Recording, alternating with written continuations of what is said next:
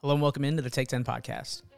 This is Alex Root of Big Ten Network, and this episode's guests are Jenny Taft of Fox Sports and Harold Shelton, Big Ten Network's manager of research. Let's get into it.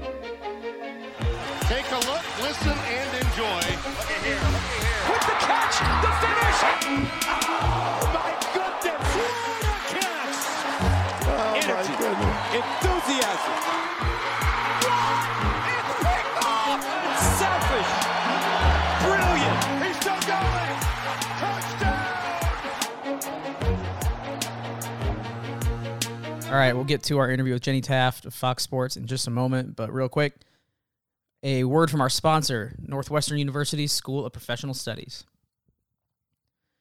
You can build a solid foundation in the strategic, creative, and analytic skills that are essential for success in the business of sports in the master's program in sports administration at Northwestern University.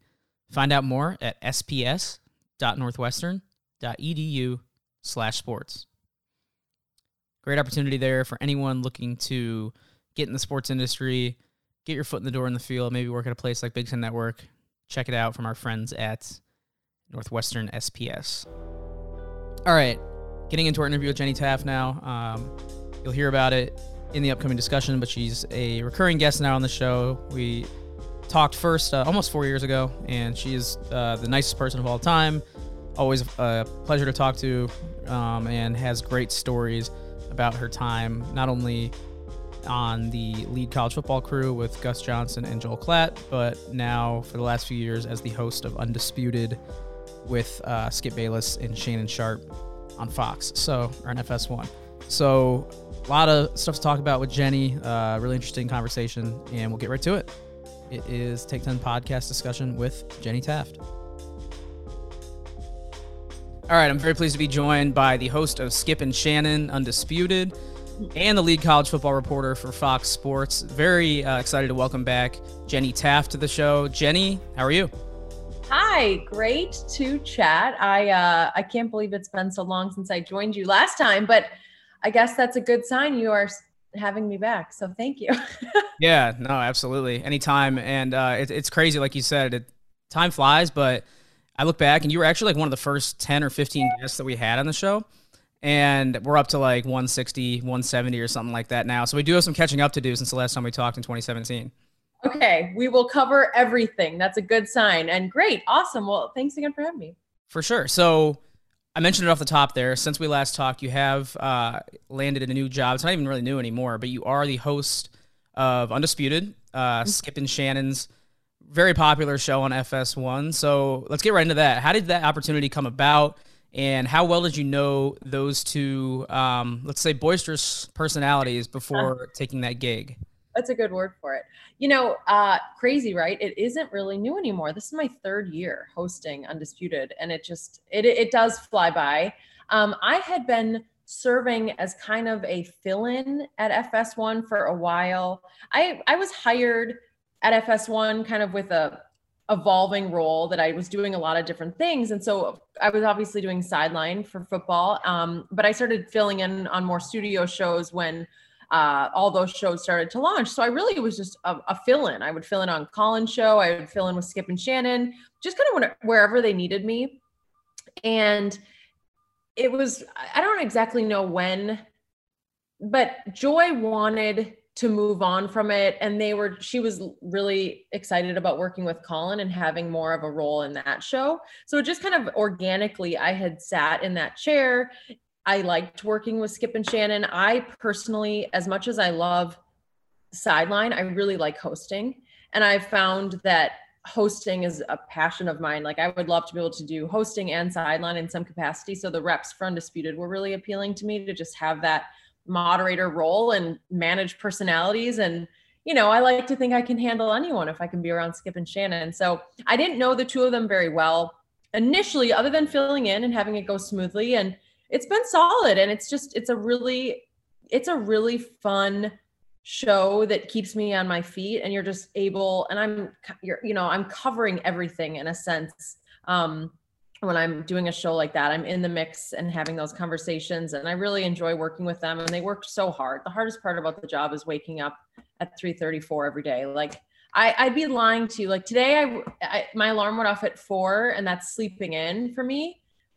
Typical, like it depends how early I need to get up, and it was just so hard. I was like, I don't want to do this today. Like four is never easy. I don't know how Skip gets there at like three, and he's prepping, so it's just crazy. And he's been doing it for how many years?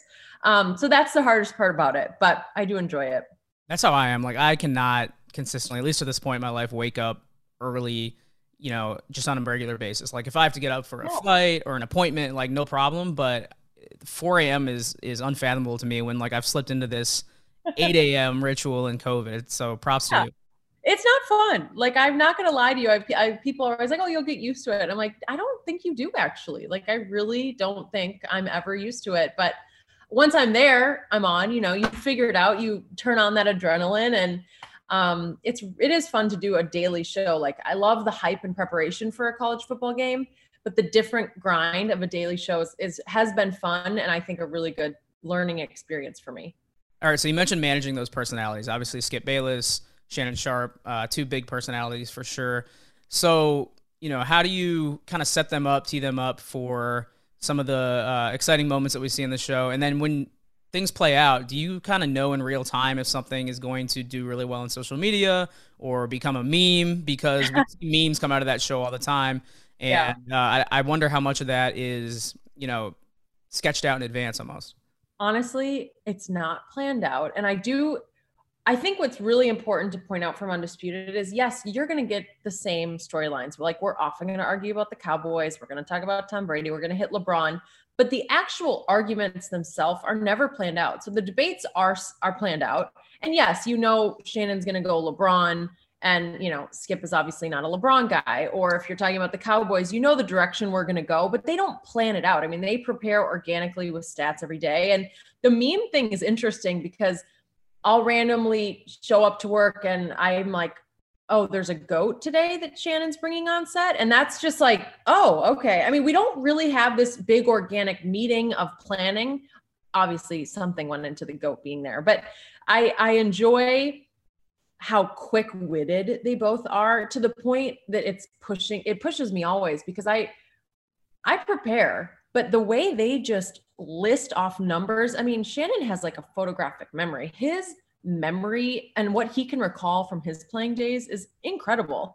And Skip goes back to stories from 20 years ago and books he's written. I mean, just the way they're able to pull information always blows me away.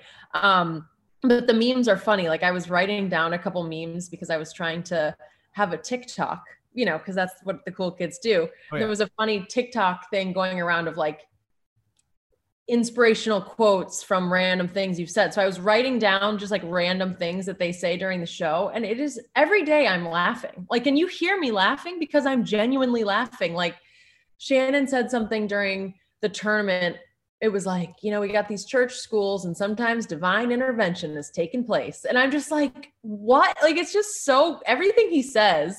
And Skip has got, you know, his I don't lose in these shoes. And there's these sayings that I just, they're ingrained in my brain um, and I wish I was as fun and witty as them, but you know, I just try to keep up. Shannon has given me like five different nicknames. And then of course, like Gus Johnson calls me the All American Girl. So I've got like Hallmark Jen, All American Girl, Jumpsuit Jen, Jenny from the block.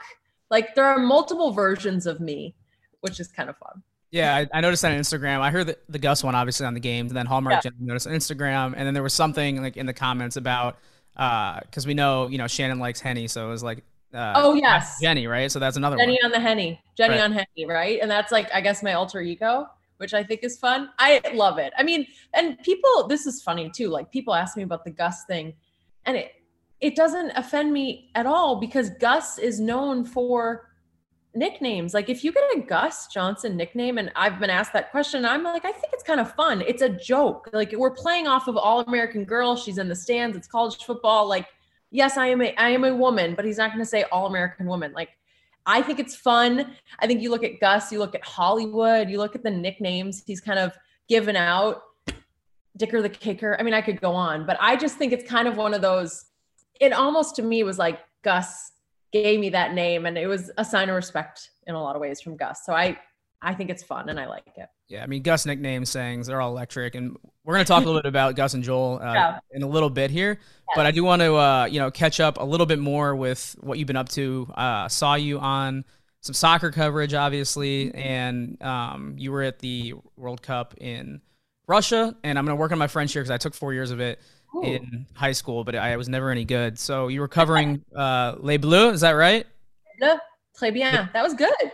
Even, I mean, like just the fact that you're calling them les bleus. I mean, bleu is the same thing in English. Allez les Bleus. right? Allez les bleus. Um, très bien. That was good. I liked it. Well, you're a little more polished at French than I am. Um, how did that experience go? You know, I can't even imagine covering a World Cup like just in straight up English. So how did it go trying to flip between two languages? that was a, a big challenge for me in a way that now I can look back and I'm so happy it happened. But you know, the my role going into the World Cup was to travel around with the US men.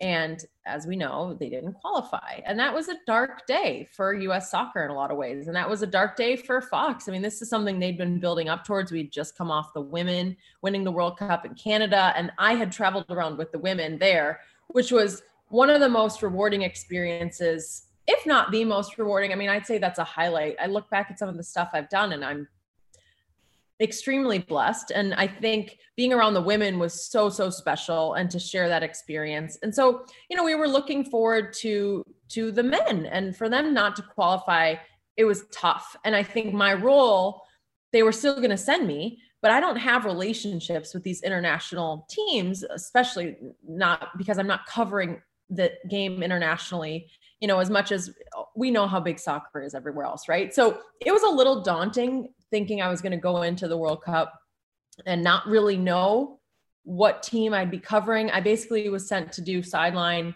Um, and it's a little different for a World Cup, like your access. It, it's fascinating to be at a World Cup, but I didn't know what I was going to be doing. France starts to get going. I covered them early. I speak fluent French. I went to a French school growing up. Truly thought it was not fun. I'll be honest. I mean, I remember telling my parents, like, why? Like, why are you guys doing this? And my mom was like, it's going to pay off. It's going to pay off. Don't you worry. And now I'm so, so glad. And now I always joke with my husband. I'm like, if we have kids that are able to go to an immersion school wherever we live, we're sending them because it's just been so fun. And he's jealous. Like, we've traveled and I can just use my French and it's just been fun. So, back to the story France starts to go on a little bit of a run. I had introduced myself to the press officer, to the players, had covered them early in the tournament. So there were a couple times I would write emails in French. I would remind them, like, hey, I do interviews in French. I can do English, whatever you prefer. And it was a little bit of like earning their trust. Um, and I'll never forget, finally, they were good with me doing an interview with Antoine Griezmann. And I remember at the World Cup, the players will list like French or English in terms of their comfort level for an interview and I'm waiting for for Antoine and I said French or English after after the match. And he was like he literally looked at me like French? Like really? Like you're going to do this in French? You really think you can do this? And I it was smooth. I could not translate back in a way that I was confident would be to the standard of television. Like I've literally never done that. And so they would translate for me back to the interview. So I would just ask the question in French and English, let him answer, and then continue. And I remember after the interview, he gave me a grin like, well done. Like I knew that I had to win him over to then win over the press officer to then allow me to do more interviews. So um, I interviewed Kylian Mbappe and obviously after the win, and it was just it was so cool because I don't think he'd done an interview with any American TV outlets at that point, and he's just an incredible star. And it was in French, and I, I like I'll never I'll always remember that moment. And one of my producers who travels with us on college football, his name is Doc, and he was my sideline producer. So he and I had been traveling around Russia together. Thankfully, like we made it out alive at this point because it was just a whirlwind of a journey. And he was like, I've never seen you so nervous. I mean, I was just, it was just doing an interview after a World Cup final in a foreign language. The athletes don't know me. It was just one of those crazy moments. And I'm just so glad it happened that way. And then the next year we were in France for, for the women for their World Cup. And then I was able to be more confident. So I did a few more interviews um, at the Women's World Cup in France after, which was pretty cool. So I don't know. I just thank you, mom, for sending me to French immersion. I feel like that was a long story, but it's one of my favorites. So thanks. No, that's awesome and uh, really serendipitous. You know, silver lining with yes, the U.S. missed it, but you got to follow the eventual champs. And the next year um, in France, I, I, remember the seeing the Fox set on on TV oh. early summer, and then we were going as a family Incredible. to uh, to Paris that later that year. So I was like, I have to see where that was, and we went to that cafe, and it was really. Did cool. you? Yeah, oh, it, was, it was. I can't remember the name right now. I don't know if you. you yeah, Cafe de l'Homme, I believe. Yes, Cafe de l'Homme. Yep, that's yeah. a great. And I have a I have an Instagram picture. It's a great uh great flick up spot for IG for sure. Oh, good. Yeah, and like I look back at how incredible that experience was, right? And just COVID obviously was horrible for everyone for the world but i'm so blessed and happy that we were able to have that world cup experience. And then fox i mean we had the super bowl in miami right before things got really shut down. So there were a lot of really cool moments. And you know i'm th- hopeful that we'll be back on track for the world cup you know in 2022 but we're still a little bit away. We'll see with the olympics. I think they're hoping to make it happen just without fans. Yeah it seems like they're only letting fans from japan in. But um you know, you mentioned these silver linings, right? And and it is great that Fox had had their big events go forward before the world kind of shut down. Um, so I'm wondering, you know, with with the past year, year plus, what are some positive takeaways that you, that you've had?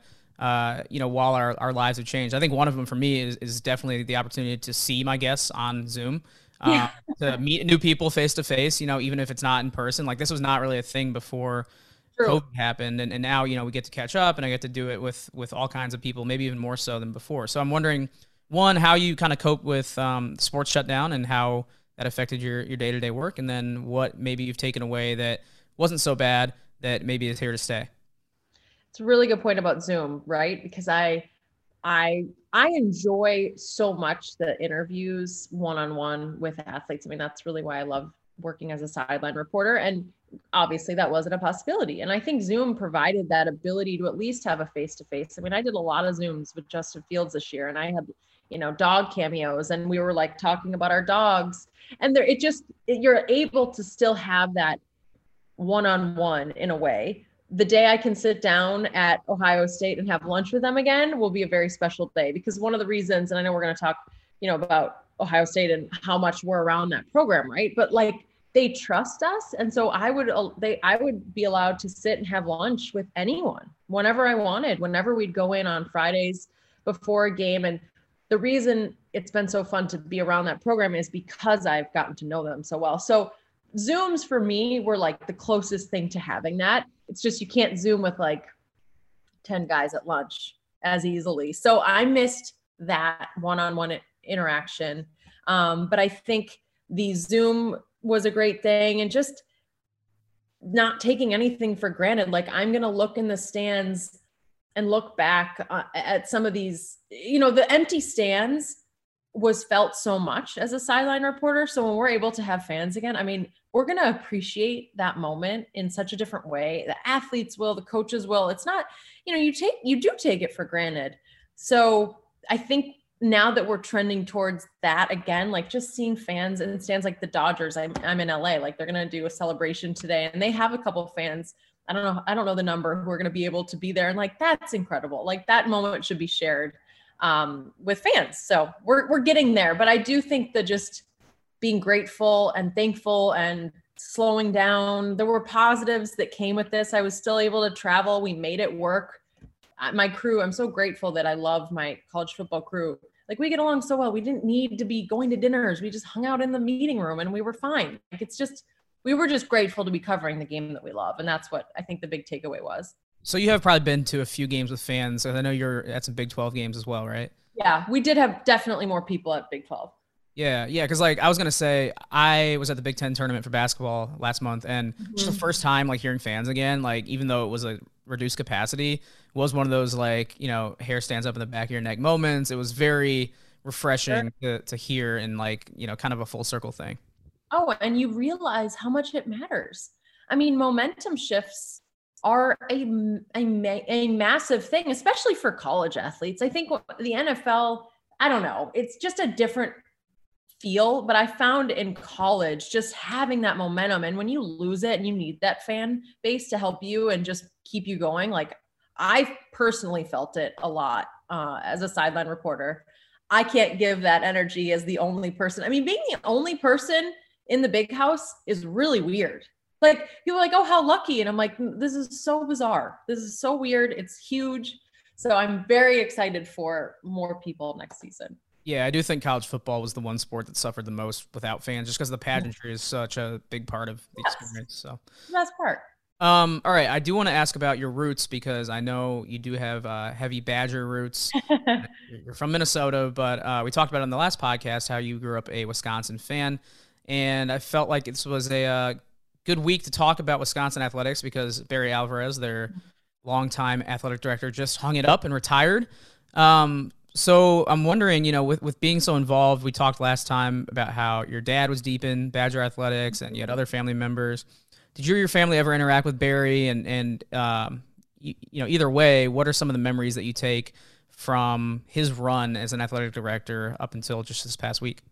Yeah, it's really interesting you ask too, because I had just when we you know initially chatted about doing this i was reading i had been like reading an article in the athletic about barry and just his stories are special. So i called my mom and dad who obviously went to wisconsin.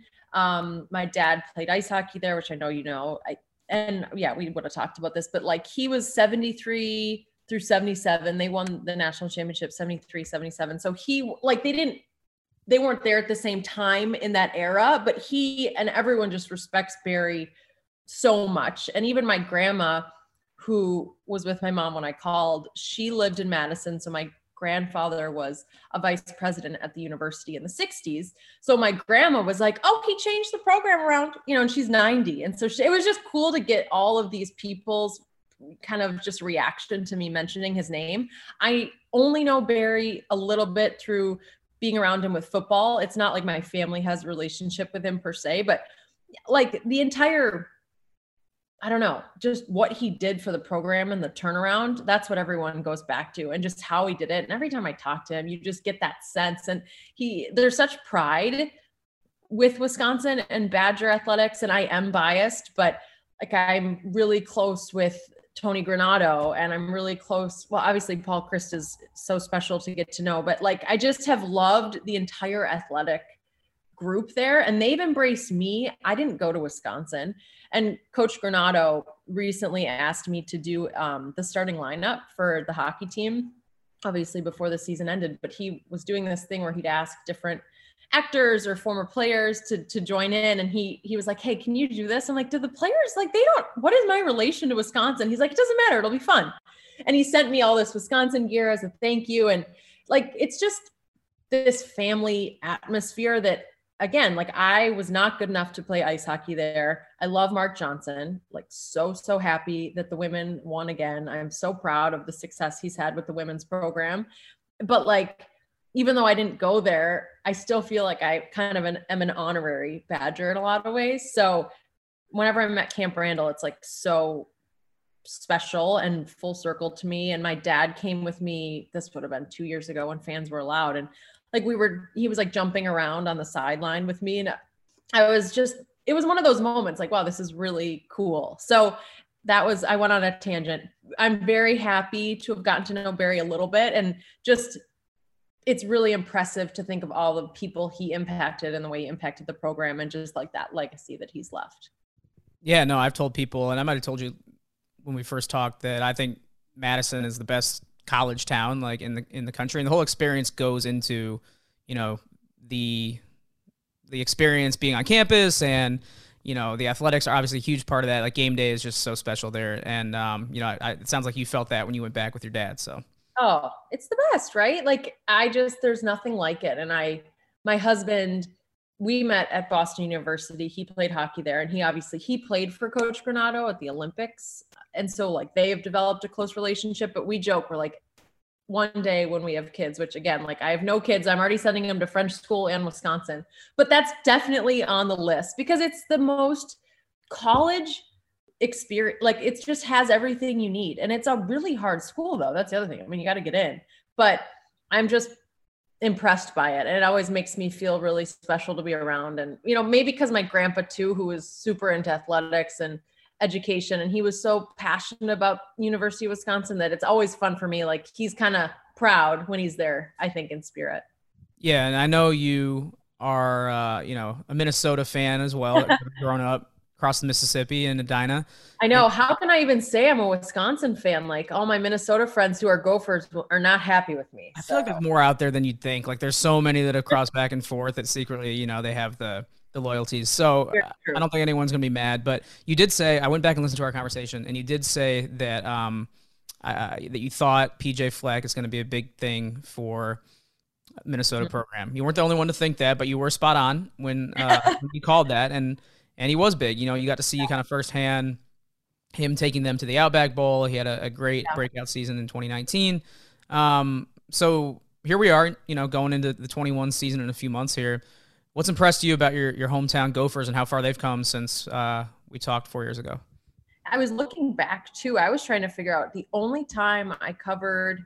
I've only covered the Gophers once since Fleck has been in charge, and I think it was 2018 it was at Ohio State.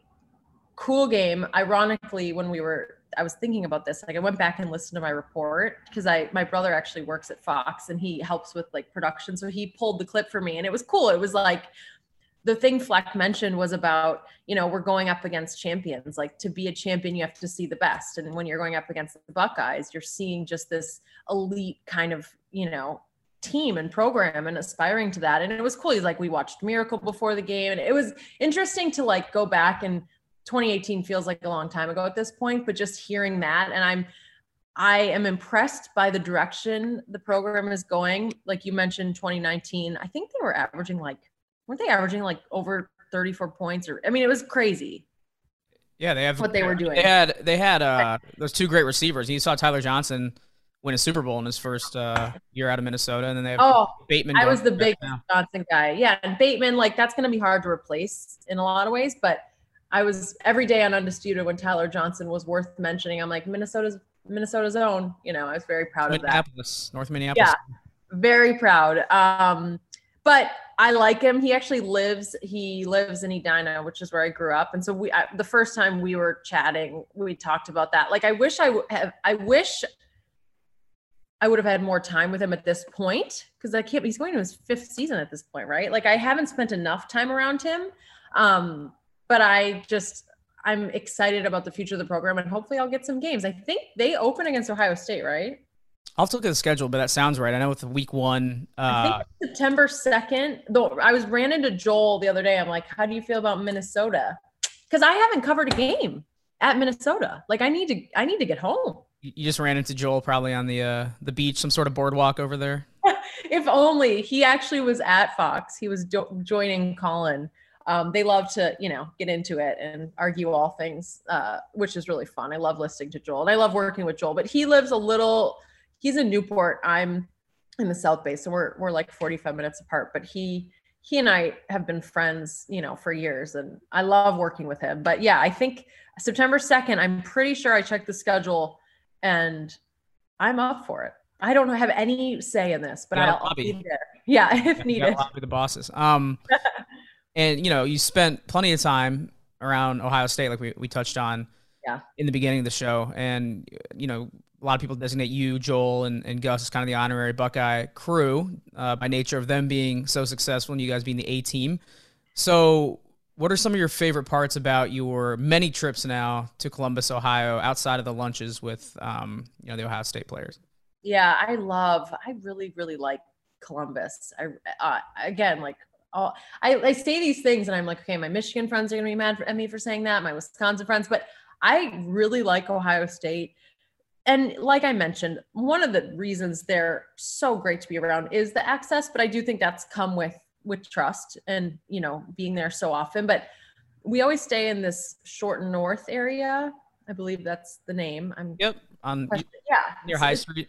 it's adorable right? So i mm-hmm. think we've found you know a couple fun restaurants and i love the hotels we've stayed at and i love the fan base and their passion and I've really I love the coaching staff. So I mean, I have loved getting to know Ryan Day. I love Larry Johnson. I mean, he's one of my favorite guys. Uh, I love gosh, Tony Alford and talking about the running backs every day. Like he'll text me the latest with all the running backs. And I just the reason I like being around them is because of those relationships that we've built along the way. And I'm that's really special to me. But I, I just really enjoy every time I'm there. Like I get the fan base because one, of course, the success, but I understand it a little bit more having been around it. And it always is a place I'm looking forward to going. Definitely, and I think we asked Joel the same question at one point, and he uh, he said Jeni's ice cream was a big tradition. I don't know if that's just a nod to you being. No, Jenny. it's. A, I wish, right? Like, well, we spell it differently. I think it's J E N I. Yep. I Joel and I, that is our like we do that. We go get ice cream on Friday night, and Jeni is being right there. I think he and I have mentioned it so many times in interviews. We're like hoping Jeni's will notice and then just like start sending us ice cream because it's a it's a tradition. It's a must. It's not a bad plan. There's so many in Chicago. There's so many Jeni's. There's one like around every corner. Really? So, yeah, I'm, I'm on the same page. It's it's. I my first apartment was like right down the street from one. So. What's your flavor of choice? I don't have one off the top of my head, but I would always get the pints. You know, yeah. the uh, I couldn't just go for the little scoops because they do have little scoops there, and and yeah. I would say that's not enough. I need a I need a pint to take home. So yeah, there's one that I like. It's like salted chocolate chip peanut butter or like an almond brittle situation. That's definitely yeah. They have mine. They're a little complicated with the flavors there, so I didn't want to list one and get it wrong. But um, yes, do it right for sure. Um, and then I did want to bring up one other Ohio State memory. Uh, this one stands out when I when I was thinking of questions because I do remember you giving a pre kickoff report. Gus tossed it over to you, and you mm. were in the middle of the Ohio State student section and they were going nuts, you know, jumping around before kickoff. And I just remember you rattled off a flawless like report, and it was pretty long. It wasn't just a you know, boom, boom, boom, back to you, and that's while everyone's screaming. So that might not be as you know tricky as a interview or report in French, but I am curious how you did that while mm-hmm. being surrounded by screaming college students. Well, thank you. That's really kind of you for remembering that. There's a couple funny angles to that story.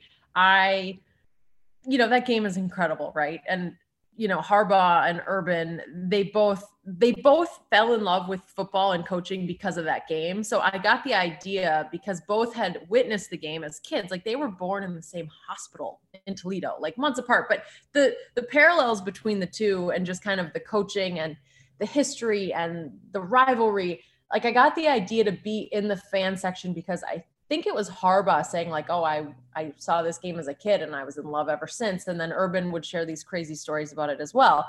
So that's where the idea came from to be in the fan section. And there's just like a level of the adrenaline that I obviously crave and like. And uh, my I think my producer trusted me, but it was still like, mm, this is kind of a big one to do this for.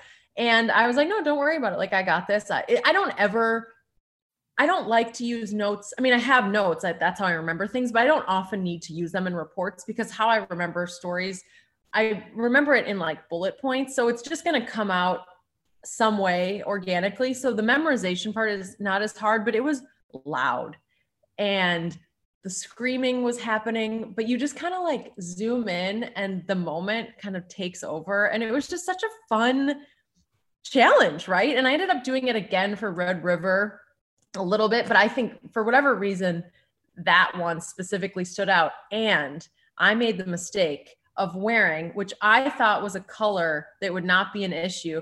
I looked back at pictures. I was wearing a hat. It was cold. It's the game, it's freezing. It's like gray, green, like a light green. Like it was a neutral white, and then there was a gold like little bit of gold in the hat. And these Ohio State fans, you would have thought I was in full on Michigan gear. Like they were like, we're gonna take your hat off. Like, why are you wearing that? Like, this is this color is not a big deal. Like, what are we talking about here? People were really mad about the hat. I've posted pictures since, or I went back at my comments and people were furious about that. I normally am better than that. Like I know colors enough to make a smart choice. I don't think I've worn the hat since. That's so. the same school though that if you're wearing blue at practice, they'll they'll try and make you change. So I'm not. Oh, I know. Yeah, they are not happy about it. We had a producer who was wearing, and I don't think he'll care if I tell this story because it's still funny to me. He was wearing a Seahawks like pullover. Like this is like a pro team. Like, and Urban was like, "Is that blue?" Like it, it was like a navy, but it had Seahawks. Like it was so far from anything Michigan, and he asked him to change. And I love that. I think it's just like a great part of the rivalry. Yeah, before the first time I went to practice there, I came down in a blue BTN polo eh, to, to the lobby. Oh, Someone's like, "No, yeah. you got to change that." And I I didn't know if they were joking or not, but no, I guess it's like a real thing. It's a real As thing. To buy your story. they were so mad about this hat, but thank you for pointing out that you liked the report. That makes me really happy. And the day I can be in the middle of fans screaming in a packed house, let's. I'm gonna do it again. I'm gonna do it every time at this point. Yeah, can't wait for that. Um, and you know, before we we wrap up, I, I do want to get one more question about your crew. And mm. Gus and Joel and you are, are uh, you know, very entertaining, and and I feel like you've peeled back the curtain at times. You know, whether it's a, a picture on on a Friday walkthrough or or just you know the stories that come out. but what uh what is something about Joel and Gus? Maybe a tradition or maybe something that they do like we all see them do the fist bump and all that in the booth, but maybe what's something they do during game week that the audience might not know? Okay, that's fun. Um, so gosh, the tree, the tree, I love working with the two of them, and this is going to be our fifth season, which is crazy. Time does fly, but and I, I want to give the love too to like our producer Chuck McDonald. He's been working on this crew for I think they're at like 10 years now. Um, Rich Dewey was the director. Like we are like a little family. So I love our entire crew gets along so well from our camera guys to audio. Like this is such a special niche group that like I genuinely love working like Trey who does my audio on the field like best guy ever love him. So anyways, it's not almost just Joel and Gus and I, it's like everyone, but this is a funny thing that started this season. I don't know if it's come out, but Gus traveled with his dog this season. So he has the cutest little Frenchie named Bo I think it's Bo. Now I feel bad. I feel like it's Bo. I need to like text him and make sure. Cutest dog ever, but he would come with him like in the booth at times. And Joel, who doesn't have a dog, like was just like, "How we got a dog in here?" Like it was so fun. But everyone fell in love with Gus's dog because how can you not fall in love with a Frenchie? So that was like a bright light in this crazy COVID year where we just like really enjoyed this little dog in our meetings and he was just like so fun to have around and i ended up getting him a little michigan collar because you know gus's ties to michigan like being a detroit guy and um, that was kind of fun this year but like friday night we always we eat together as a crew like the meeting rooms we always have dinner and we just it's just like a big family and there's not necessarily traditions as much as joel and i always getting ice cream and like gus is probably too healthy for the ice cream always he doesn't always join us but just the camaraderie of like getting to the game in the morning and you know going over pronunciations and just like the routines we have. And i just now i'm getting so excited about it. Like i so look forward to that and doesn't really feel like a job when you're working with people that you like so much so. Yeah you mentioned gus's eating habits. I just realized you kind of work with like the the healthiest most fit people on the planet like shannon i know. Gus joel played sports i guess you know. It's crazy. Like skip and shannon are so healthy it's crazy. Skip allows himself one piece of pizza on Friday night, which he told me he was going to get today. And I'm like, who has ever eaten this one slice of pizza? Like, that's not even, I don't, that's like more punishment to me than eating no pizza, just to eat one, um, which is crazy. And then Gus is super healthy. Joel's doesn't skip a workout. Like, he works out. We were doing all the noon games, right? Like, Joel's working out before the game. And I'm just like, I'm going to get my steps in on the field, but I do work with very fit. And I played a sport. Like I played lacrosse in college. I'm not like, I like working out, but there's a level of, I'm going to be okay on Saturday morning at 5 a.m. I'm going to skip it.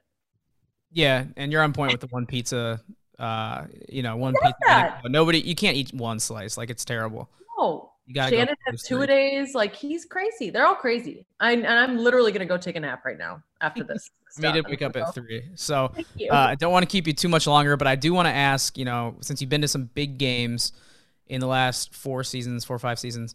Um, do you have a top three that you can list of the top Big Ten games you have worked Mm-hmm. and attended? So I was thinking about this because it's hard. Like there's so many good games. 2017 would have been my first Michigan Ohio State game. It was incredible. It was incredible. Uh, at the big house. I have never been more nervous for well, that's not fair. I would probably say I was more nervous with the French interview, but at that time, just the the heightened excitement that Fox had this game and it was a big deal and I was I was pretty nervous before that but it was a very like oh my gosh this is your dream job and you're doing it moment for me so I'm always going to remember that um there was that Penn State Ohio State game in 2017 with JT Barrett right 27 okay that was 2017 I could not find him. So I'm like sprinting down the field trying to get an interview.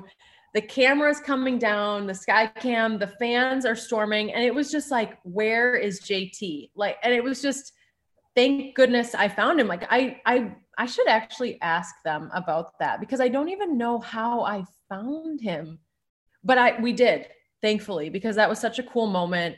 Just, you know, anytime we're storming the field, it's a more it's a moment. But um that interview just and how special that was and like jt and i always chat and we've kind of kept a good relationship and i saw him at a game gosh i don't know it would have been two years ago because if it was if fans were there and we talked about that interview and that moment and so that was really fun to me. And then the other one that really stood out to me and you remember that game. Yeah, you talking about the uh, the JT Penn State one?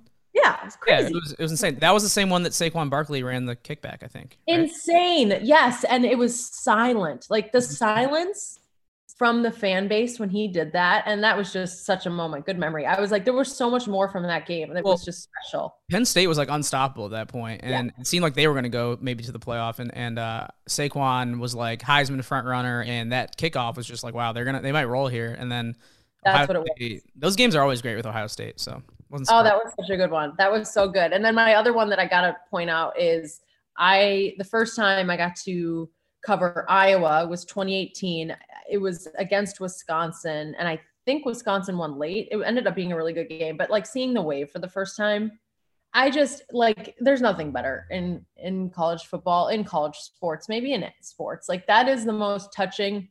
I randomly watched the story we did on it on the wave. I'm not exactly sure why I pulled it up. I was explaining it to someone.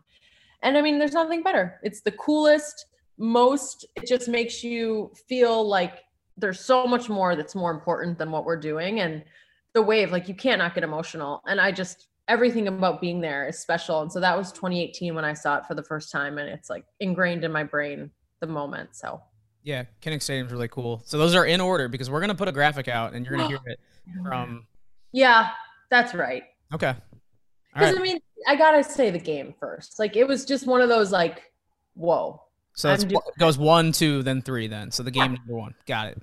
All right, we're gonna put that out and have the fans dissect it, and it'll be fun. Um, Well, And- oh, and wait, I'm trying to. The other thing that's crazy though, 2018 when I did the report, that was the year. It was the revenge tour.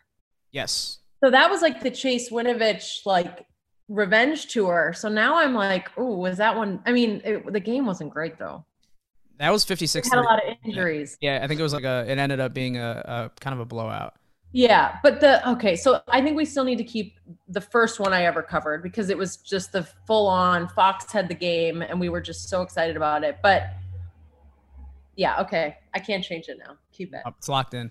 um, so Jenny, I have to thank you first of all because we went way over the time here, and that's great. Like we we want. Uh, oh, I more- didn't even notice. the more content, the better. The more discussion, the better. Um, it was it was a blast. But I also have to thank you for one more thing.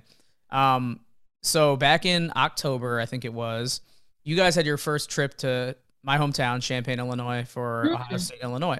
Yeah. Um, and that game ended up being canceled. I was actually in town uh, by coincidence, and, and I was looking forward to that game. well, and- thanks. Yeah, and I, I, you know, I was, I was excited for you guys to finally get to call a game at Illinois at my alma mater, and then the game gets called off, and Joel is is popping off in his hotel room, and he's like tweeting like he might as well have been stranded in Siberia. He's like, I can't believe this. The game's canceled. I'm paraphrasing here, but he's he's uh you know like I said acting like he there's no worse place to be stuck and I didn't see the same from you so I'll at least thank you for you know um not putting my hometown on blast like that. Well, I know that Joel was just so excited for it. That was the part that was so emotional. But I liked I'd actually never been there. I mean, for, I think the the hardest part about all of that was just the overall disappointment because we wanted to see Ohio State and COVID and the you know the crazy year that the Buckeyes had to deal with and we were all just like devastated because we we kind of were worried about it going into it. I liked it there. I I had a lovely hotel experience. Um, I haven't gone back since, but I think I have a feeling that if I go again, it'll be positive. So don't worry. No angry tweets coming from me. Maybe you can give me like a personal tour. Yeah, I'll I'll give you an itinerary, and uh, hopefully, you know, with with their new hire, they can get some more primetime games and get the program turned around. And I'm just messing with Joel. Like he's been on the show a few times, and when he comes back, I'll give him a hard time about it. So you don't need to defend him. Oh, I know. Well, you know what I mean. I mean, it was just like the emotion of that week and Thanksgiving, and all the the all of us just wanted to watch football, and we're like, no, I it wasn't that we were there. I mean, we got canceled in Baylor this year. Like, it, whatever. I get on a plane. I mean, I was devastated for the players, and I tweeted that a couple times. Like, this season and the wear and tear on them. Like, I will give them credit until the end. And I think we look like we were talking about Minnesota and you know their record, and I'm just like, COVID year the fact even that coaches were fired after this year is a crazy thought to me because there was just so much working against the athletes and the players and the coaches. And i'm so impressed by the the ability to get it done. I mean we had a season thank god right? I mean it was just the sacrifice from the players this year will forever be so impressive to me and i just like don't think that can be stated more. And i think it has come out more but like we just what they were going through and the testing and the being careful and not seeing their families and like that was a true test. And i was just impressed by their kind of will to to make sure they could play. Yeah yeah so well said. Uh appreciate it as always and thank you you know like i said for giving me a bunch of time. Whenever you're on the, the games or on tv um i'm like hey there's jenny she's the nicest ever and you know that that uh, stayed true to this interview and i'm not surprised so yeah no really appreciate it and um, you know, looking forward to, to following, looking forward to, like you said throughout this interview, getting back to normal and having fans and having football and all that good stuff. So appreciate it, Jenny. Thanks so much. Thank you so much. We'll uh, chat next season. All right. All right. Thanks once again to Jenny for joining me. Um, always one of my favorite discussions, guests to have on. Just uh, you know, really genuine person who has a lot of great stories and really uh, cool insights from a really successful career so far in the sports industry. So excited to continue to follow her as uh, her career, you know, undoubtedly stays at the top of uh, the sports field. So great stuff from Jenny, and we'll move on now to Harold Shelton, Big Ten Network's manager of research. If you are unfamiliar with the show layout, we generally have Harold on in the middle of football and basketball season to talk about what's going on on the court, on the field, and Harold is a uh, is really adept at explaining what is going on to us average sports fans like myself. And uh, he's blessed with the ability to take the stats, the numbers, the trends on the field, and uh, relay it to a podcast audience. So now, with no sports going on, um, or at least sports that we focus on mainly on the show, in men's basketball and football, Harold and I are getting some off-season topics. We'll continue to probably do so throughout the spring and summer this week's topic, we decided, and we'll get into it more in depth here in a moment, is uh, going to focus on Big Ten coaches in football and basketball for the last 25 years or so. And we do some fun rankings, and um, I'll let Harold get into it now instead of continuing to drag it out here. So let's get right to it. Take 10 Podcasts weekly discussion with Harold Shelton. All right, we're back in the lab with Harold Shelton, BTN Manager of Research. H, how's it going here on a rainy end of the week in Chicago? This should drop uh, hopefully in a sunnier early next week. I'm doing fine. You know, um, I know we had rain in 50s uh, today, but uh, considering the previous few days, I'll, I'll, take that in a heartbeat. I was able to actually sit outside and you know have a couple libations on the deck, so things are all right for me. Yeah, I broke out the outdoor patio furniture, got some new uh, new tables and chairs set up. So I've been working outside a little more, especially when the weather allows. But you know, that that's spring for you when when one day it'll be 75, maybe close to pushing 80, and the next it's 48 and and uh, cloudy, rainy, and nasty. So um, spring also means that we got to get a little more creative with our our topics since all our Big Ten teams are, are done. So we've talked about it. Uh, I think we came up with some good ideas here, uh, and I say we, really you. Um, so fill the audience in here on on what we might get into in a little bit here on the on the show. Yeah, so we were just kind of throwing throwing some things out there. Um, I I looked and I saw uh, Scott Dochterman from the Athletic uh, did a piece on the 40 Big Ten football hires that have happened uh, since Kirk Ferentz was hired in 1999, and and he ranked them uh, one through 40, and you know. I, agreed with a lot of the list. There were some I thought might have been too low, some that might have been too high, but um, it's the perfect, you know, article to get the people going. You know, your water cooler talk uh, type conversation that kind of drives content in the summer, spring and summer when it's a little slower. So uh, that was kind of the premise for what we're about to talk about now. Yeah. So great idea from Scott and really well researched and um, you know put together article. So this is not plagiarism. We're gonna we're gonna uh, definitely encourage everyone.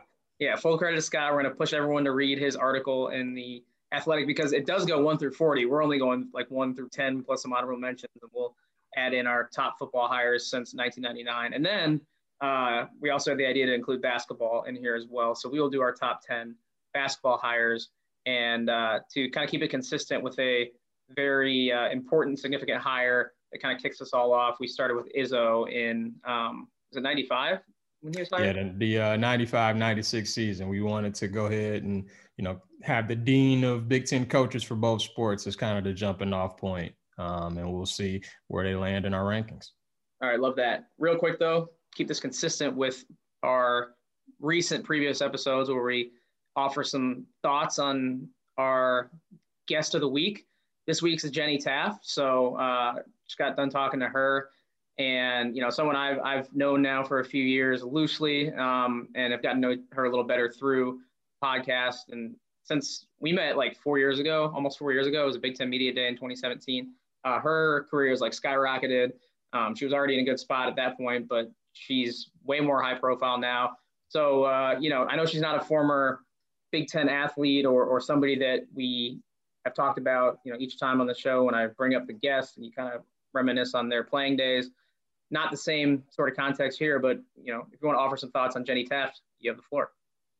Yeah, if somebody I, I certainly would like to meet, I haven't met uh, them like you have, but – uh, I'm always a fan of people finding a lane, um, people that were given an opportunity and have been allowed to thrive in it.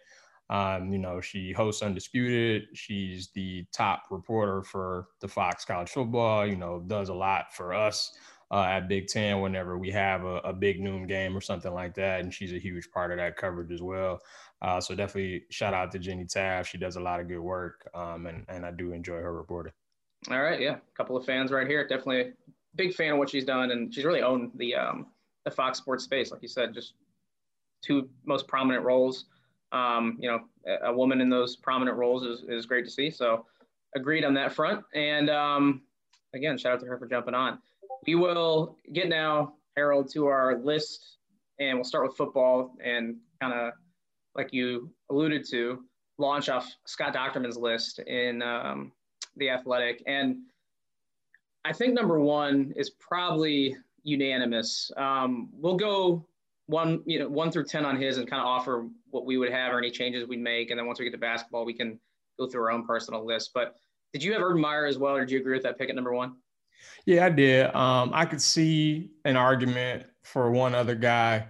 Um, but I think if you look at the totality of everything and how Urban impacted the league once he got here, I think it was uh, a good decision to have him one. Would Dantonio be your number one? For- no, no, no. It would have been. It was an Ohio State guy either way. It was either Urban or Tressel, uh, two national championship coaches. Um, and, you know, a lot of people kind of forget toward the end of the John Cooper years, things weren't really rolling for Ohio State coming into the new century, and you know, Tressel did the promise of, you know, we're gonna go up to Ann Arbor and we're going to win that game. And, you know, he was responsible for turning that Ohio State Michigan rivalry on its head and to win a national title in year two. I could see the argument for it, but I think Urban impacted the league more as a whole. Yeah, so we had Urban and Tressel one, two. So I think I'm in agreement that those could both go interchangeably, is what you're saying. Mm-hmm. But yeah. I, I, if you ask me tomorrow, Saturday, I'd probably still say Urban, maybe Sunday, I say Tressel. But more often than not, it's going to be Urban Meyer at one.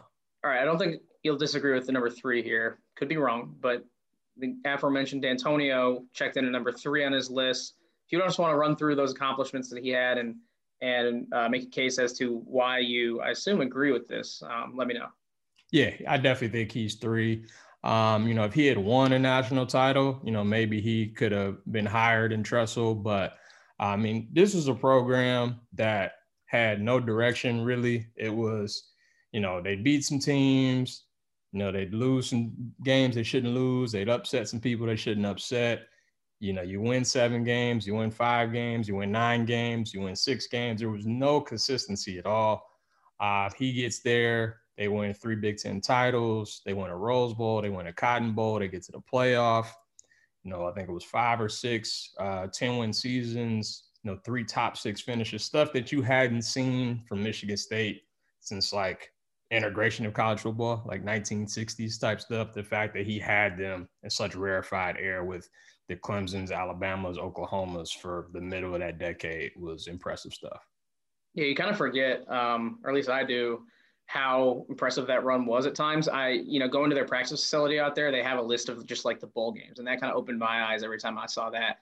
Like you mentioned, uh, you just rattled off all those bowl games that included college football playoff, um, BCS slash um, New Year's Six type bowls, and, and, it was just year after year. And it, it's crazy what he did to elevate. You know, it was pretty average program. I still remember like John L. Smith or whatever smacking himself in the press conference, and that was like Michigan football for a while.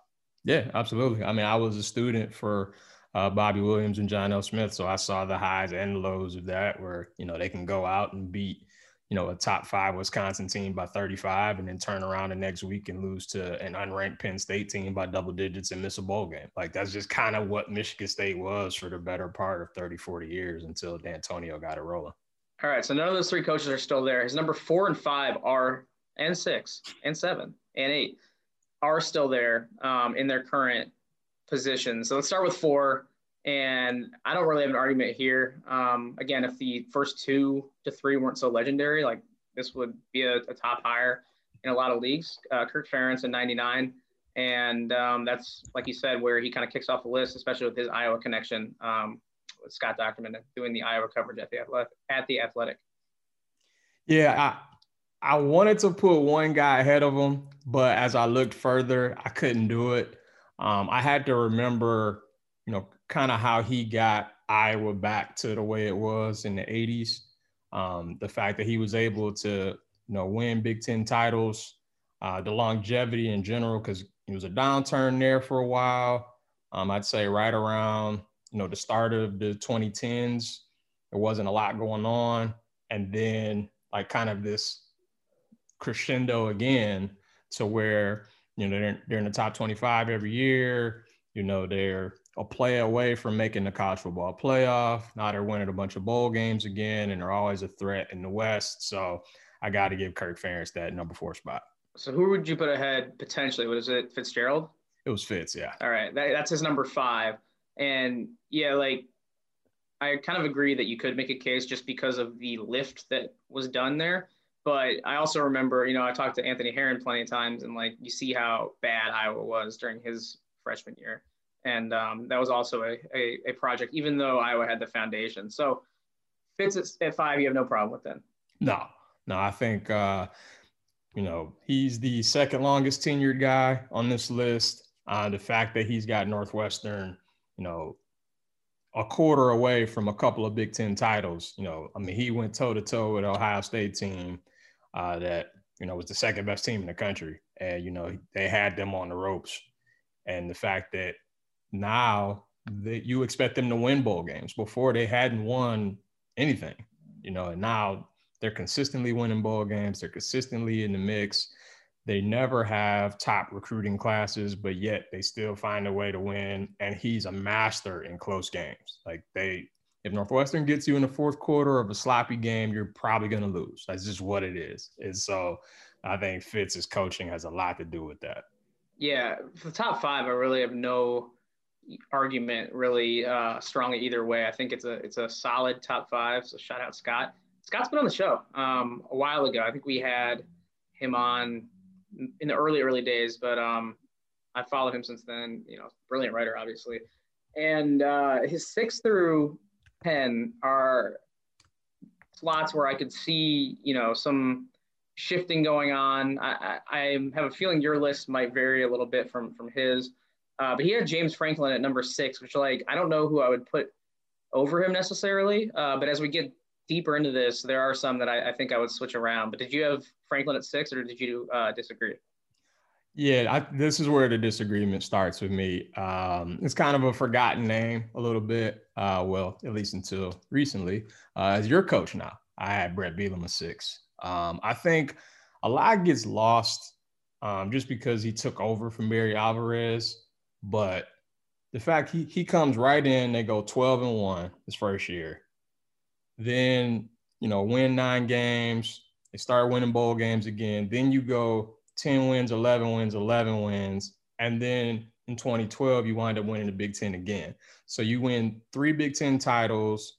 You have, you know, what, five top 25 finishes, make three Rose Bowls. I think that's just more than what James Franklin has done so far. Fair enough. Where did you have Franklin move down to? I have Franklin at eight. Okay. So Scott had uh, one of Bielema's successors, Paul Chryst, at number seven. And I wasn't sure about this one just because even though Wisconsin did have some tougher times uh, after Bielema left for Arkansas, you know, there, there was still a pretty solid foundation. The program was in a great spot, you know, pretty much since you know Barry took over, and I just didn't know if that was um, if that was a point where you want to put guys who have taken over for proven models, or honestly, like when I go down the list and guys who didn't crack the top ten, but I would personally have considered, especially if they had sustained their momentum into the most recent seasons. Like you're looking at guys like uh, Fleck and Brohm, not quite that high, but I thought they'd be knocking on the door of the top ten. Um, you know, I would I would almost be tempted to put a Tom Allen up near, if not, you know, where James Franklin was, maybe we're in, in, in lieu of a Paul Chryst at number seven or eight. Uh, I don't know if he's going to appear later in your rankings, but I, as we got deeper into it, um, I started leaning away from guys who kind of took over the proven model, took the keys, if you will. Yeah, I think we had a similar thought process on that. Um, I did have Chryst on my list, but he was nine on mine.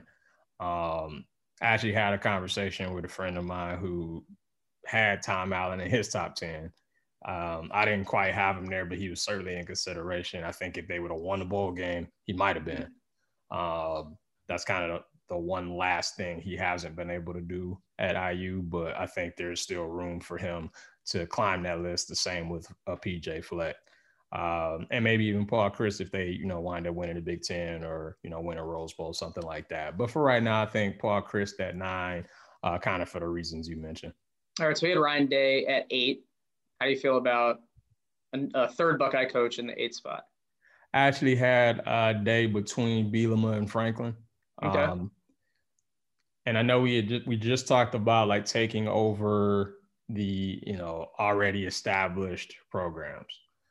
But one thing I've noticed with Ryan Day, and you know, Urban Meyer kind of had this issue in the past, and it's you know we don't really talk about it as much because they because he won so much, and you know he only lost what nine games or whatever it is. But the timing of those nine games cost them even more hardware. Like the 2015 Michigan State loss probably shouldn't have happened. The the Iowa loss where they give up 55 the Purdue loss where they give up 49, like those losses shouldn't happen when you're at Ohio State. And Ryan Day hasn't had a loss like that. He's been able to keep team focused and pedal to the metal, you know, every time out. So two Big Ten titles. Uh, they get to a national championship game. Probably should have gotten the two. You know, we've we've been over the Shaun Wade call and all that from the year before against Clemson. Uh, so I think the fact that he's been able to take over from Urban, but still do it his way, you know, I think he should get a lot of credit for that. Yeah, I've said a lot on here that I really do like Ryan Day. And I agree, you know, even though I just ranted about guys being handed the keys, I, I agree he probably falls somewhere in this top 10. Um, he did have, Scott had uh, at nine. So he did, uh, he wasn't on, on your wavelength there. And I, I don't disagree with having him in there somewhere. I guess I, I was kind of ignorant to the history of, of that transition between Barry and Bielema what was at stake there. Uh, and then interestingly, he has Harbaugh at 10, which like I, I I don't really disagree that he is a top 10 influential hire in this time period. I mean, like disagree or not with um, his success, Michigan is extremely relevant still. Like they're a national team by virtue of Harbaugh being the head coach. Like it's not a Rich Rod, um, what was the other guy, Brady Hoke situation.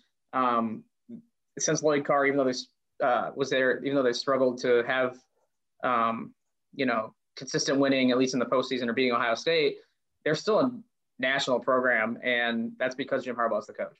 Yeah, and you know when I first saw the list, I'm like Harbaugh at ten, like that feels high. And then I, I was going through the rest of the hires, and I'm like, well, I can't put him ahead. I can't put this guy ahead. I can't put that guy ahead. And so I kind of fell on the same thing. And the other part, and this kind of goes, you know, back to what we were saying. He did take over a situation where Brady Hoke and Rich Rod kind of had it off the rails for a while and they weren't relevant nationally and they weren't even relevant in the Big Ten. And so the fact that he got there and now they finished in the top 24 times, um, the fact that, you know, they're getting nine, 10 wins, you know, a year. And obviously, the Ohio State issue is still there. The fact that they haven't been to Indy is still there. And that probably means that he could be higher if he would have, you know, done one of those two things. But I think he's done enough to the point where people behind him can't jump him at this point.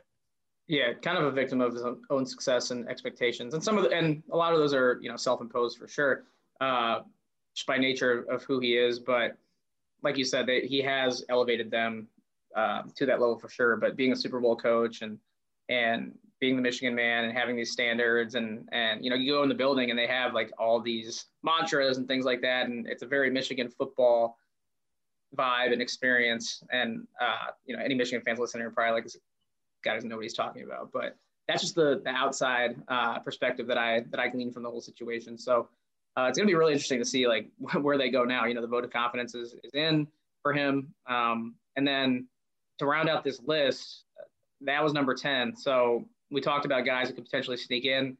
Uh, Scott had Bill O'Brien at 11. Um, and then I mentioned some guys like Tom Allen, PJ Fleck, and Brohm. And I think any of those guys maybe could have snuck in if you like if you said Tom Allen would have won the bowl game, or even though you know one game shouldn't determine that, but maybe another year of, of success there uh, under Allen would do it, or if Purdue had kept accelerating after that breakout year where they beat Ohio State, or if Minnesota hadn't regressed as much as they did last year and maybe have another year to build on that outstanding season from a couple years ago. I think there's a few that are knocking on the door that are like transformational coaches program wise, and they could very well be that. But because that hasn't happened, I think that's why we have a lot of uh, you know repeat schools in this in this uh, this list, or at least Ohio State has three coaches, uh, Wisconsin has two, and Penn State almost has two in the top ten. Right. Um, a thing I've noticed about this list too is that it seems like a lot of the, the pre Big Ten Network hires weren't as good as some of the the post Big Ten Network hires. Um, obviously, you've got Ferentz and you've got Tressel, and you know I think Bielema and uh, Fitz are kind of right on the cusp there. But you know you look at Dantonio, Urban, Day, Franklin, Chryst Harbaugh, like all of these are within the last you know six, seven, eight years and then you add O'Brien, Fleck, Allen. It looks like schools have done a much better job of finding a guy to lead your program. Um, I'm not sure if there's a tie there in terms of the timing of it, but it seems like uh, you know the Big Ten is as strong as it is now, and probably as strong as it's ever been because guys have made really good hires. I, I really wanted to to find a transformational hire like I saw Randy Walker was a little further down on the list, and I know his record wasn't as good, but the fact that he impacted the Big Ten the way he did, Um, you know, with the spread offense, doing it the way that they did it, you know, it's a little little different than Joe Tiller. You know, the fact that they were able to do a spread and be able to run the ball so well is something that the Big Ten never saw. Um, and I think Bill O'Brien definitely deserves a lot of credit. He was 12 on my list um, because he basically saved the Penn State program. Right. if he doesn't have those two years of keeping things afloat for Franklin to take it to another level, who knows where Penn State would be or how long it would have taken them to get back. And when was Tiller hired? I had uh, I had omitted him from my original. No, it was it was before this list. It was before. Right, right. But, okay, I was gonna. say That's what I thought, and I know he, he's old. He passed away um, semi recently, mm-hmm. uh, a couple years ago. But um, but yeah, I mean, obviously he's another one of those coaches, transformational uh, in nature. Um, yeah, but yeah, I agree. I, I I don't think it's an accident. Like I think the the floor has been raised since the Big Ten Network era. I could definitely say in the last, you know, probably five to seven years, a lot of that has to do with revenue. Um, and some of it's confirmation bias just because like I've noticed it more because I've, I've worked here the last four to five years, but um, just with the, you know, the level of hires that have, have happened for the most part and just the quality of teams overall, I think has, has been boosted. So I, I don't think that's a coincidence that seems like the BTN era hires um, are a little have a little more sizzle behind them. Yeah, I think you're right. I think uh, the revenue is a big part of it now because between that and the way that Urban came in and kind of changed the philosophy of recruiting and you know no more gentlemen's agreements and all that stuff when it come to when it came to getting kids and kind of being more national with things. Um, and now that the money is what it is, you can hire big not big time assistants. You can give coordinators raises where they're making seven figures now and they don't have to go somewhere else. And so you can a Jeff Brohm situation where he might have left to go to Louisville and Purdue had the money to pony up to keep him. You know, I don't know if those things happen uh, before Big Ten Network. So it looks like the schools that are getting the money, they're taking advantage of it, and you know the facilities are better. You know, we're, we're seeing a Big Ten that's the strongest it's ever been. I do think a revenue uh, is a big part of that. All right, so let's switch to basketball now. We go a long time on these, I'm sure, uh, but I want to keep it somewhat contained uh, time wise. So should pivot. And like we mentioned at the top, we did scale this back four years to 95 to include Izzo, um, just because he has been the best coach. Uh, I think we both agree in the Big Ten in that in the last two decades, and that's why he's number one on my list. I, uh, talking to a Spartan, um, I can't imagine that you disagree. Nah, that that that was an easy easy pick there. Um, you know, again, we did it to you know kind of have the dean of both sports in terms of Big Ten coaches, so that's why we picked Izzo, and it was around the 25 year mark. Um, you know, the, the, accomplishments speak for themselves. He's getting ready to pass Bob Knight and wins, uh, eight Final Fours, 10 Big Ten titles. Um, you know, he's you know he's done. You know, he's probably the second best Big Ten coach of all time. All right. Who'd you have for two? Because I had Beilein, Um, and I I thought two through four or five were pretty all uh, all pretty close. And you know, I think I, I had Beilein just because he went on an Izzo like run, despite not, you know, coming close to touching the eight Final Fours. He not only did he go on his Izzo like run of winning for you know a decade plus, but he also kind of resurrected a program that was really going through some hard times, trying to rediscover, you know, some of that greatness from the 80s and 90s.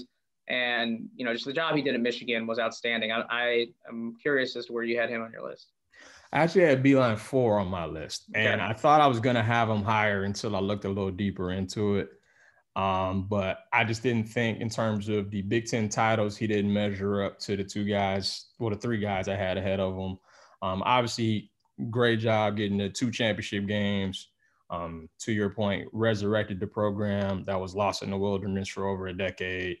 Um, you know, he's got the coach of the year. We've we've seen now that it's now it's been two Michigan schools that do work in March, and before it was just one. And now, you know, you when you think of Michigan, you think of you know deep tourney runs, and you think of you know success and, and conference titles and conference tourney titles, and none of that happens without Beilein.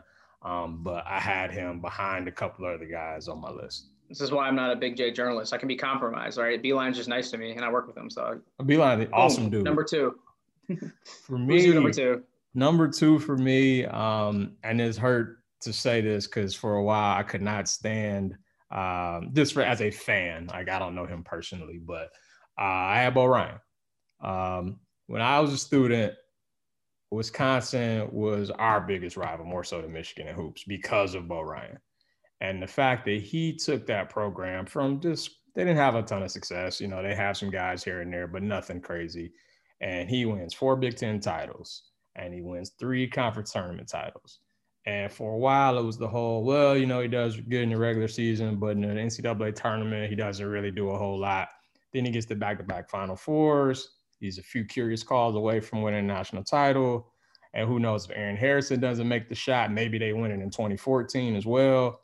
Um, Four time coach of the year. He never finished below fourth in the league when he was there. So just the fact that he found such sustained success for as long as he did had him number two on my list. Yeah, that's that's tough to argue with, and you know maybe if I were to redraw it, I, I could put him second. I actually had him fourth on mine, which seems kind of unfair after all the things you just listed. Um, who did you have third? Because I'm because uh, you said you had Beilein four, so that means you must have had uh, Thad Matta third, right? I did. Okay, we, we're in agreement there. And honestly, I could see a case to switch any of two, three, and four and rearrange them. Mm-hmm. But uh, you know what Matta did, and just because of his abrupt kind of departure, it seems like it gets lost a little bit, and people kind of forget. And Chris Holtmann's like kept up the the level, not quite to what Matta Matta did, but um, you know, it's still a very successful program there. But you kind of forget how great Matta was very quickly there in short order, and how long they kept it going. Like he, he would he basically went through three full classes of just outstanding players at least, and just kept putting guys in the NBA. Went to two Final Fours, I believe, and was just you know bringing in elite talent to to Ohio State. So I, I feel like I just listed a bunch of the things that you were going to say and took the words out of your mouth. But go ahead and, and make the case for for Matta at three. Yeah, I think with with Matta at three, you know, to your point, it happened so fast. You know, Ohio State was coming off of sanctions, and he comes in. I want to say they win the Big Ten in year two. I want to say under him, and the Big Ten tournament for a while was the Ohio State Invitational. Like it seemed like they would win it every year. And in addition to winning four conference tournament titles, he won five Big Ten titles, which only trails Izzo on this list. Um, he won Coach of the Year three times. You know, we talked about the elite talent that he had with, with Greg Oden and those guys getting to a championship game. He gets to another Final Four with Sullinger. Um, you know, I think to your point, like he kind of gets forgotten about because it ended abruptly. And, you know, kind of after D'Angelo Russell, they, you know, the last couple years he didn't make the tournament and then just kind of went away. So if he does, if he has a better end to the Ohio State career, he's probably number two on my list ahead of Bo. But because of how things ended, and uh, I think Ryan Bo Ryan's success kind of kept him above Matta because he did it for longer. All right, so we have the same guys in the top four. Our just our two and four were switched. Um, yep. So, like I said, Bo was number four. Uh, you know, feel a little bad about it, but not too bad. You know, they if he would have won, if, if, they could have hung on, also if they could have hung on against Duke, that one kills me, and I'm not even a Wisconsin fan. Like when you get that close with that generational team, it's tough. But nevertheless, uh, like you said, the top four finishes is is a great metric I think to use, and doing that every year, insane. Uh, especially you know you and I know well, I know how hard it can be. I, as I'm talking to a Michigan State fan here, how hard it can be to uh, you know watch your team outside of that top four for many years. Um, but I'm curious who you have at top at uh, number five because I had to go with for this one, and I think it's kind of a no-brainer unless I'm just completely forgetting somebody. But I had to go with another current coach uh, and Matt Painter, who is on a similar track to a lot of these coaches. He might not have the Final Four or the the deep runs in March match some of these guys, but I think if he stays there, which I have no reason to believe he won't, um, I think he'll get there eventually. Yeah, I had Painter at five as well. Um, I think the only thing that hurt him uh, was the lack of Final 4s mm-hmm. um, but you know, three Big Ten titles, you know, four-time Big Ten Coach of the Year. So have he, they won the Big Ten tournament? I don't think Uh, they just have once. Once. Yeah, just once. What year was that? Uh, 2009 with Hummel. That's right. Right, right. Um, Oh yeah, because they beat Illinois that year. Or no, that would have been 08, I'm thinking. I think they beat Ohio State in the final. Yeah, yeah. Um, Baby Boilers. it's it was one of those things where like you know Robbie doesn't get hurt in 2010, maybe he gets that Final Four. Um, obviously they're a Diakite shot away from getting to the Final Four. And the way That's the other one that that kills me. It's it's Wisconsin 2015 and Purdue uh, 2019 that just hurt me as a Big Ten fan, and I'm not even super attached, you know, at a at a grassroots level to those teams. Yeah, same. Um, especially the Purdue one because you know they hadn't been in the Final Four in you know nearly 40 years. Now it's over 40 years. And the way Carson was playing, I wanted to see more of that. I at least wanted one more game of that. And you know the way that the bracket opened up, like oh they would have gotten Auburn and you know in the Final Four, like they might have actually been able to win the whole thing. Um, but you know, despite that, you know, Painter's done a really good job of being able to adapt to his uh, talent. And so, you know, whether it's going with bigs with, you know, Biggie Swanigan or Isaac Haas and kind of playing through them, or it's, oh, we've got guard centric guys like, you know, Carson and Cline, and we're just going to bomb away from three. Like, he does a very good job of using his coaching uh, based around his talent. It's not just jamming a square peg in a round hole. Uh, he does a really good job of adapting to his personnel. All right, unless I'm forgetting someone on my list, there's quite a precipitous drop off as far as like sustained Big Ten success. Partly because some guys are new, partly because some guys didn't stick around. Um, who is your number six? Because mine, I have a feeling ours are going to veer off in different directions here, but but we'll see. Who's your number six? I actually went with Bruce. Um, as you said, I thought you know one was a no brainer. Two through four were pretty inter- interchangeable, but those seemed like the the right spots for those guys. You know, Painter was clearly higher than anybody else, but not quite at the two to four level. And six through ten is like, I mean, you can probably put a bunch of different coaches in here. Uh, for me, it was Bruce. Um, you know, obviously we talk about the 05, you know, team, and you know they get all the way to the title game. Uh, but he also won another Big Ten title. He went to six NCAA tournaments, got to a couple Sweet 16s. Uh, so, you know, I think he still, even though it didn't end well, I think what he did early was enough to get him as high as he is on this list. Uh, there aren't a lot of guys who won multiple Big Ten titles to begin with, and then when you add a Final Four to that, it seemed to kind of put him in the sixth spot for me.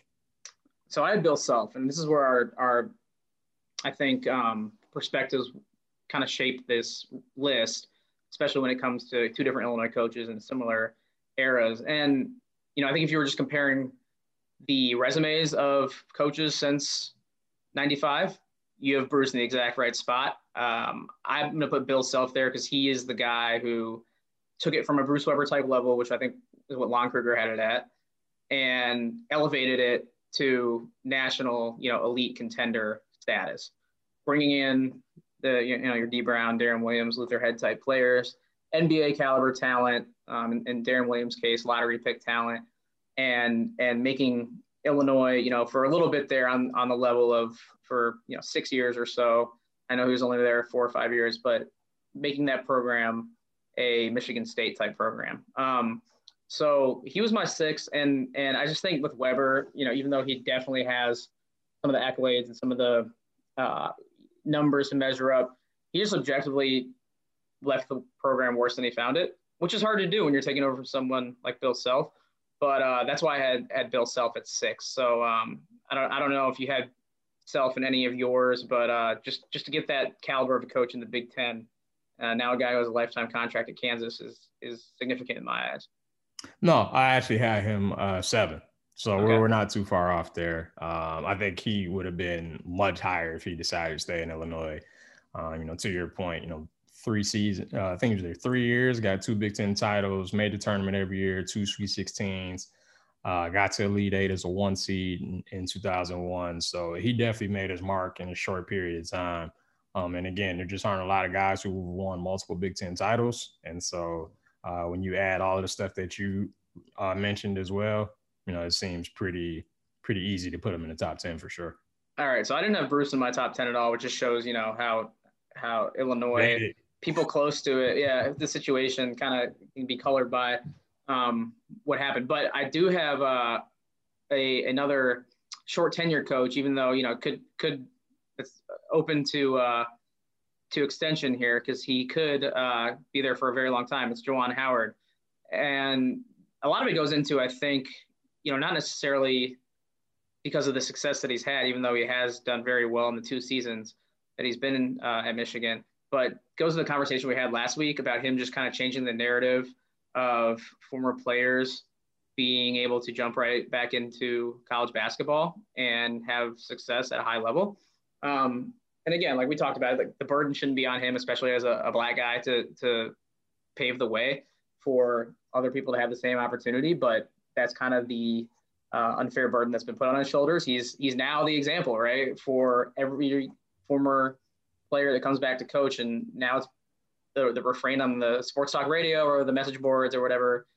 Um, wherever you look, it's well, Juwan Howard had success, so that justifies this hire. So I think that's a big deal, and um, you know he's done a great job coaching as well, and he, he could rocket up the list as well if, if he sticks around five ten more years. Yeah, I, I, I thought about Juwan. I didn't have him on my top ten only because it's been two years. Um, and the first year, you know, they were ninth in the Big Ten. Um, but obviously, he did an amazing job this year. You know, getting them to be a one seed for the first time in nearly 30 years, and you know they're a bad shooting day away from being in the Final Four. Um, you know, I think he he definitely did a great job. And to your point, like he looks like he is now a trailblazer coach, where it's like oh, everybody's doing the Juwan Howard thing where they're hiring an, an, alum to come back to coach. And you didn't see that nearly as much, um, you know, before he started to succeed. And so I think if we do this list again, you know, April 2022 and Michigan has another great year, uh, like they did this past season, like I can easily see him being on my top 10. The only reason why he wasn't, it was because he's only been there two years. All right. Who did you have at eight? So eight, I actually went Tom Crean. Um, people don't realize how bad Indiana was when he first got that job, um, and the fact that he was able to, you know, take it from, you know, I mean, bottom of the Big Ten type level to, you know, being overall uh, number one team in the country for a while, getting a one seed. Um, he won two Big Ten titles outright which is really hard to do. Uh, got to three Sweet 16s. Uh, he got a coach of the year. He made four NCAA tournaments, but I think he was kind of a, a victim of the expectations of the school. And so, because Indiana, um, not everybody could be Bob Knight, obviously, but people, it seems like every time they hire a guy, they want him to be Bob Knight.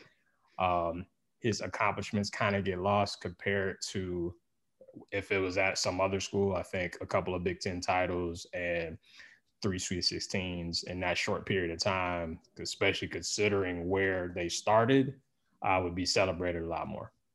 Yeah, agreed. I uh, I also had had Crean at eight, and just because how it ended, like I think it kind of um, distorts the, like you said, the reality of, of, of how big that lift was and how big that turnaround was.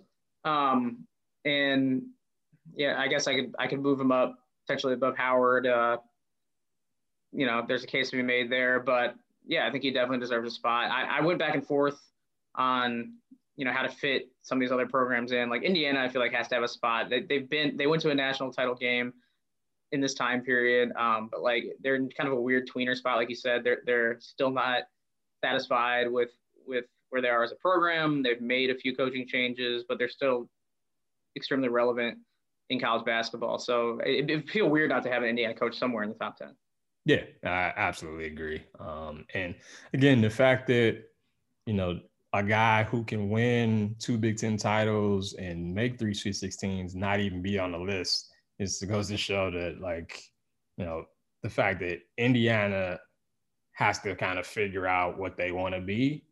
And may, I don't know if expectations need to be, you know, changed or uh, tweaked per se, but you're running off guys who win Big Ten titles, and it's really, really hard to win in the Big Ten, especially now when there's so many good coaches. Um, this isn't, you know, the '80s anymore, whereas you know you and well, I guess the early '80s because the late '80s were good, but You know, whereas just two or three programs now, you know, when you, you add a Maryland on top of it, like there's just a lot, a lot harder to win the league. All right. So who did you have at nine? Nine was tricky for me uh, because a lot of his accomplishments uh, were taken away by the NCAA. Um, but I'm a believer in I saw it, so it counts for me. And that would be Jim O'Brien at Ohio State. Um, you know, he another guy who won multiple Big Ten titles. Uh, he got to a Final Four with Michael Redd and Scoonie Penn, uh, four NCAA uh, tournament appearances, two-time Big Ten Coach of the Year, uh, won a conference tournament title. Um, this is a guy who, I mean, he won. Like he won a lot of games, and unfortunately, this time, uh, you know, kind of gets erased because of sanctions and this and that. And so I would have had him higher if not for the sanctions. Uh, but it did play a little bit uh, into my decision. But again, I saw Michael Redd play. I saw them beat Maryland and St. John's. I saw Scoonie Penn play, and they were awesome. But and I also had Ken Johnson. Like I remember those teams. You know, they would fight that Michigan State title team. You know, and they would go at it. And so I remember how good those teams were, and he was a big reason why. See, this is where definitely our you know our ages and our perspectives come into play because like I have no memory of of Jim O'Brien's teams. Did have Scoonie Penn on the podcast. He was cool. Nice. Um, but but yeah, you know, and, and, maybe it's because the history has been erased to some degree. Um, but yeah, I, I, didn't even have Jim O'Brien on my list because I just kind of out of my um, you know out of my frame of reference, which really isn't an excuse, but it's just just a fact. Um, I had uh I had Underwood at at nine. And I know that could be a very um, homer pick, but the trajectory I think he's put Illinois on is could be similar to um, some of the coaches we listed, you know, higher in the top 10. Uh, and I think his, his accomplishments warrant a, a spot when you look at some of the other options that were kind of knocking on the door at the, the bottom of the top 10 here. Um, you know, they have the Big Ten tournament title, they have the one seed, they have a lot of work to do. You know, he could slide down this list if if uh, if they can't kind of reload here with some of the some of the departures that they might and and are enduring. But um, yeah, I, I I snuck him in just because it was another project, another lift of a a program that was down for a long time and really had all the tools uh, from a resource perspective to be much better, similar to in Indiana before Crean got there, similar to some of the football uh, examples that we listed, similar to the Beilein before he got there at, at Michigan. So um, he snuck into the list. Again, it could be a, a, a bias of mine, but I struggled to come up with other options um, at, you know, at the bottom of this list, especially. Yeah, it definitely got much harder uh, the closer you got uh, the 10. Um, I thought about Underwood, but I think it's another one of those things where I need to see another year or two of it uh, before yeah. I put them on the list. Uh, maybe if they would have gotten to a Final Four, I might have done it. Uh, for me, and we're going back to a school where the expectations have been out of whack. Uh, but for me, it would be Mike Davis. Have Mike Davis at 10. Um, a lot of people don't remember he won a Big Ten title. You know, to step into the shoes, uh, you know, replacing a legend like Bob Knight, and they get to a national title game. You know, they lose to you know our now Big Ten brethren in Maryland, uh, but it, to get there like they did as a five seed, um, you know, to knock off that Duke team in the Sweet 16. But in addition to that, like four NCAA tournament appearances. And again, it's really, really hard to win in the Big Ten. It's really hard to win a Big Ten title. And he was able to do that. And the fact that we're running off coaches that won Big Ten titles, like it just kind of goes to show where the the uh, the expectations are at that school. But I believe he was the only guy on my list that did not have multiple Big Ten titles. And I think that kind of goes to show how hard it got once you got the nine or 10. I feel like it was a lot of interchangeable guys you could put there, but I ultimately settled on Mike Davis. Yeah. And, you know, maybe I would have Turgeon over my guy at number 10 uh, if he was hired during the Big Ten, or if he was hired when the Big Ten entered um, the league, but he was there before. I'm sorry, when Maryland entered the Big Ten is the, the correct way to phrase that. Uh, but I had, and you know, this is not the the strongest pick when it comes to overall resume, but just the accomplishment and the nature of, of um, the platform that this coach elevated this program to. Uh, I had Chris Collins at 10, um, just because of his achievement of getting Northwestern to the NCAA tournament. Uh, I think they hoped that it would have been a Pat Fitzgerald type of steady upward trajectory there. Um, clearly, Collins' last few teams have dropped off a little bit. Um, but, you know, that was such a big deal at the time. And it remains a big deal to this day. Uh, it remains to be seen if he can get back to that level. But it was kind of, you know, one of those last, you know, insurmountable summits that, that existed in sports. And even though it was a lower bar than like a championship, just making the NCAA tournament, still is a big deal. And and that program also has benefited from from his stability. And you know, his predecessor did not have not done a, a terrible job. He had some foundation there, but um, he he was able to build them to a level that was exciting nationally for a little while, and also um, you know got them the, the, facilities they need to compete there as well. Yeah, I mean, there, there's no question Collins getting into the tournament is, is one of the probably five biggest Big Ten stories of the last decade. Um, you know, we made a show out of it. You know, the mm-hmm. fact that he yeah. was able to do that. Um, and not just do that, but like they won a game, they pushed Gonzaga, you know, a Gonzaga team that I believe made it to the national championship they're, game. They're runner up, yeah. Yeah. So I mean, I was a team, I was a really, really good team. And you know, the fact that he was able to get guys to to buy in defensively, you know, they were kind of coming from a, a, Princeton style where it was more of a try to beat you with execution as opposed to beat you with toughness. Like you wouldn't expect a Northwestern uh, basketball team or football team really to just beat you by manning up and just being better. And you know, for that that short period, like Collins was able to do that. Um, hasn't had the success recently, like you said, um, which is why he wasn't on my list. But you know, we can't lose sight of the fact that that's one of the biggest accomplishments the league has seen, you know, based on the fact that they've never been and they were the only Power Five school that hasn't gone. And so the fact that they were able to get that monkey off their back um, and, and the way that they did it was really impressive.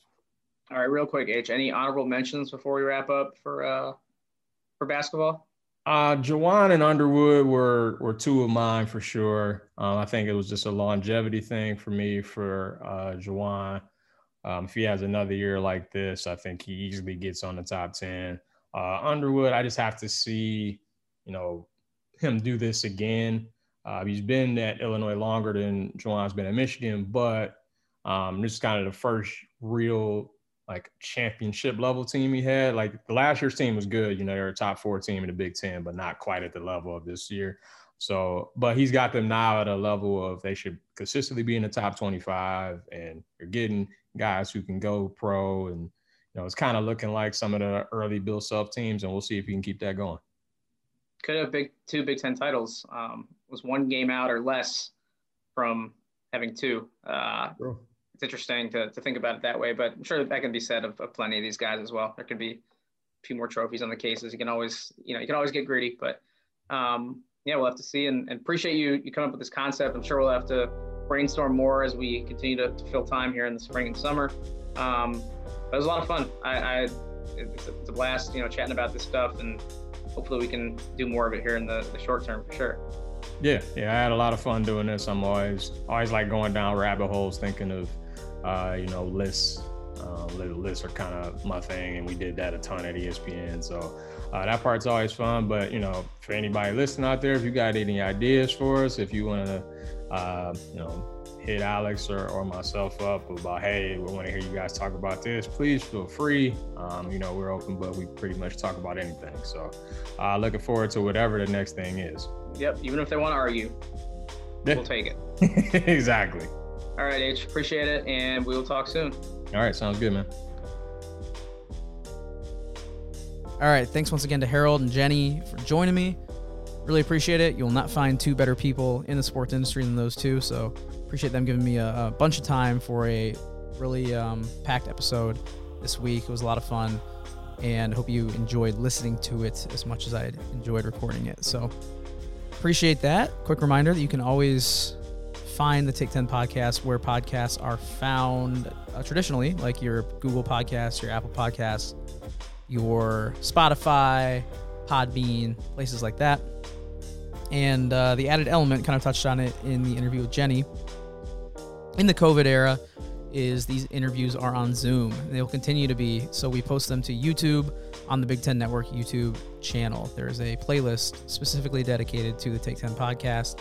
So make sure you subscribe to our YouTube channel and you will not miss a uh, on camera interview between me and our guests. So go ahead and do that. Leave comments, positive ratings, reviews. I mean, if you have to leave a negative rating, I guess go ahead.